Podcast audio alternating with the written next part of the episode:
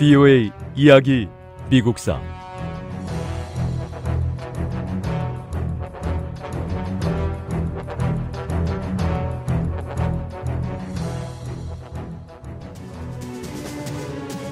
(1876년의) 대통령 선거는 대접전이었습니다 대통령 선거에서 한 주에서 일반 투표에 승리하면 그 주의 모든 선거인단 표를 독식할 수 있습니다.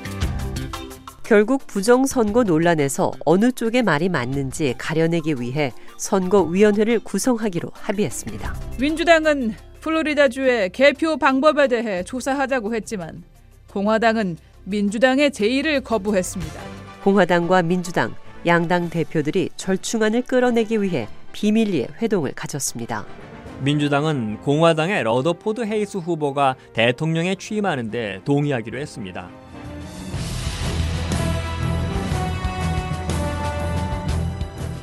VOA 이야기 미국사 제 32부 러더포드 헤이스 대통령 시대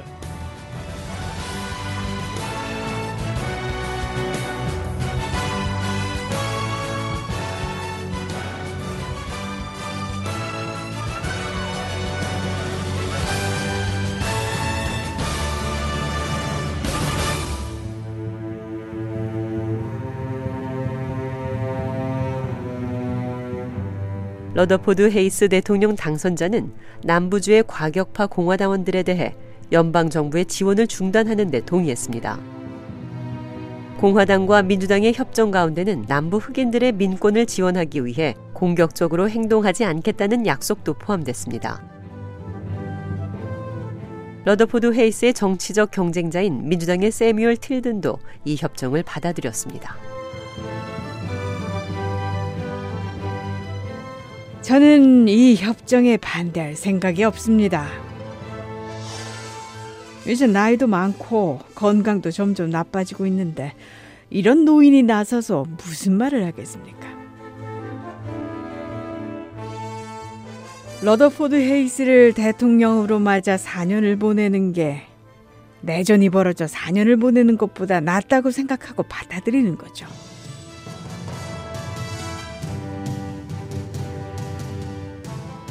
1877년 초 공화당의 러더포드 헤이스 후보가 제19대 미 합중국 대통령에 취임했습니다. 러더포드 헤이스 대통령은 1822년 오하이오주에서 태어났습니다. 헤이스 대통령은 캐년 대학과 하버드 법과대학의 우등생이었고요. 하버드 대학을 졸업한 다음에는 신시내티에서 법률 사무실을 열었습니다. 남북 전쟁 때는 북부군의 장교로 활약했고 남북 전쟁이 끝난 다음에는 하원 의원으로 선출됐습니다. 하원 의원을 지낸 다음 헤이스 대통령은 오하이오 주지사로 선출됐고 주지사 재임 시절에 오하이오 주립대학 설립을 도왔습니다.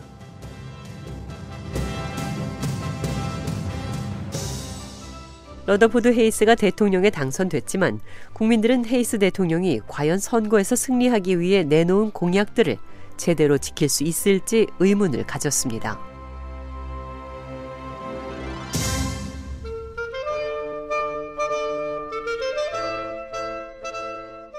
저는 러더포드 헤이스 대통령이 약속을 지키지 못할 거라고 생각해요. 이 대통령 취임사에서 국가에 잘 봉사하는 사람이 당에도 잘 봉사할 수 있다며 국가를 당에 우선하겠다고 한 것도 믿을 수가 없고요. 또 어떤 인물들로 내각을 구성할지도 걱정입니다. 공화당 지도자들은 러더포드 헤이스 대통령에게 누구를 내각에 임명할 것인지 물었습니다. 헤이스 대통령은 공화당의 물음에는 답변을 하지 않은 채 자신이 생각한 대로 각료들을 임명했습니다. 러더포드 헤이스 대통령은 사우스 캐롤라이나 주와 루이지애너 주에서 연방군을 철수하라고 명령했습니다. 연방군은 남북 전쟁이 끝난 뒤에도 여전히 이 지역에 주둔하고 있었는데 헤이스 대통령은 남부의 민주당이 새로운 정부를 세울 수 있도록 도왔습니다. 공화당 지도자들은 러더포드 헤이스 대통령을 거세게 비난했습니다. 노예제에 반대하는 사람들 역시 헤이스 대통령의 뜻에 반대했습니다. 헤이스 대통령은 새로운 민주당 주 정부들이 흑인들의 권리를 보호할 거라는 약속을 받았습니다. 하지만 이 약속은 지켜지지 않았습니다. 백인 민주당원들은 여러 해 동안 일부 남부주에서 정치적 지배를 계속해 왔습니다.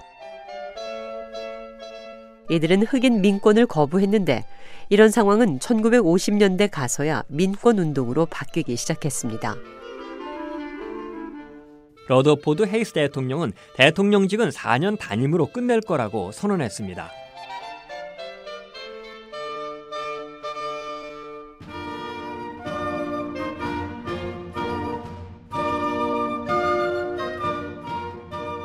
저의 대통령 임기 동안 꼭 해야 할 일이 있습니다. 반드시 연방 정부의 중대 개혁을 단행해야 합니다. 그러기 위해서는 무엇보다 재선에 대한 부담이 없어야겠지요. 재선에 대한 부담이 없어야 더 과감하게 일을 추진할 수 있을 테니까요. 연방정부 개혁을 위해서 우선 연방정부의 불필요한 인력을 줄이는 일부터 시작하겠습니다. 그동안 당 지도자들은 정부 인력 충원 때마다 막강한 권한을 행사해 왔습니다.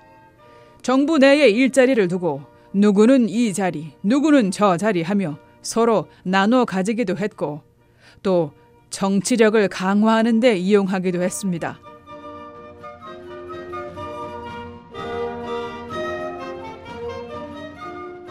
연방정부 일자리가 더 이상 어느 특정 정치인을 위한 자리가 될 수 없도록 능력에 따라 발탁해야 합니다.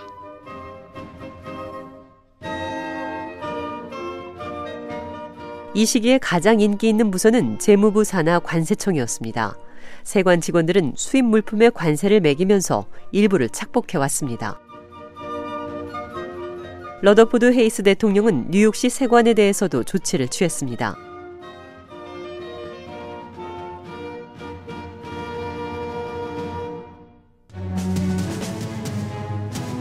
모든 연방정부 공직자들은 정당과 전당대회, 선거 운동에 참가하는 것을 금지합니다. 또 정치인들은 연방정부 공직자들에게 정치 자금을 요구할 수 없습니다. 러더포드 헤이스 대통령의 취임식이 있었던 1877년 여름 미국에서 전국적인 철도 파업이 일어났습니다. 헤이스 대통령은 이 철도 파업에 대응하는 과정에서 정치력을 유감없이 발휘했습니다. 이 시기에 미국은 몇 년 동안 심각한 경제 불황으로 어려움을 겪고 있었습니다. 수많은 근로자들이 일자리를 잃었고요. 공장과 기업들은 임금을 삭감했습니다.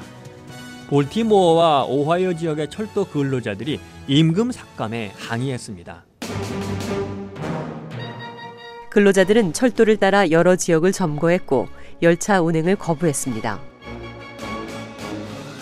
파업은 다른 지역으로 확산돼 나갔고 일부 지역에서는 파업이 폭동으로 바뀌어 더욱 격렬해졌습니다. 일부 주지사들은 주 방위군이 개입하도록 명령했습니다. 하지만 주 방위군은 폭동을 막을 만큼 강력하지 못했습니다. 주지사들은 헤이스 대통령에게 지원을 요청했습니다. 헤이스 대통령은 즉시 연방군을 분쟁 도시에 파견했고 연방군은 폭동을 진압하고 파업을 끝내게 했습니다. 미국 서부의 철도 문제는 러더포드 헤이스 행정부가 맞닥뜨린 큰 문제 가운데 하나였습니다. 철도 문제는 노동 문제면서 이민 문제와도 관련이 있었습니다. 중부 태평양 철도 부설을 지원하기 위해서 수많은 중국 노동자들이 미국으로 건너왔습니다. 부여의 이야기 미국사 다음 시간에 계속됩니다.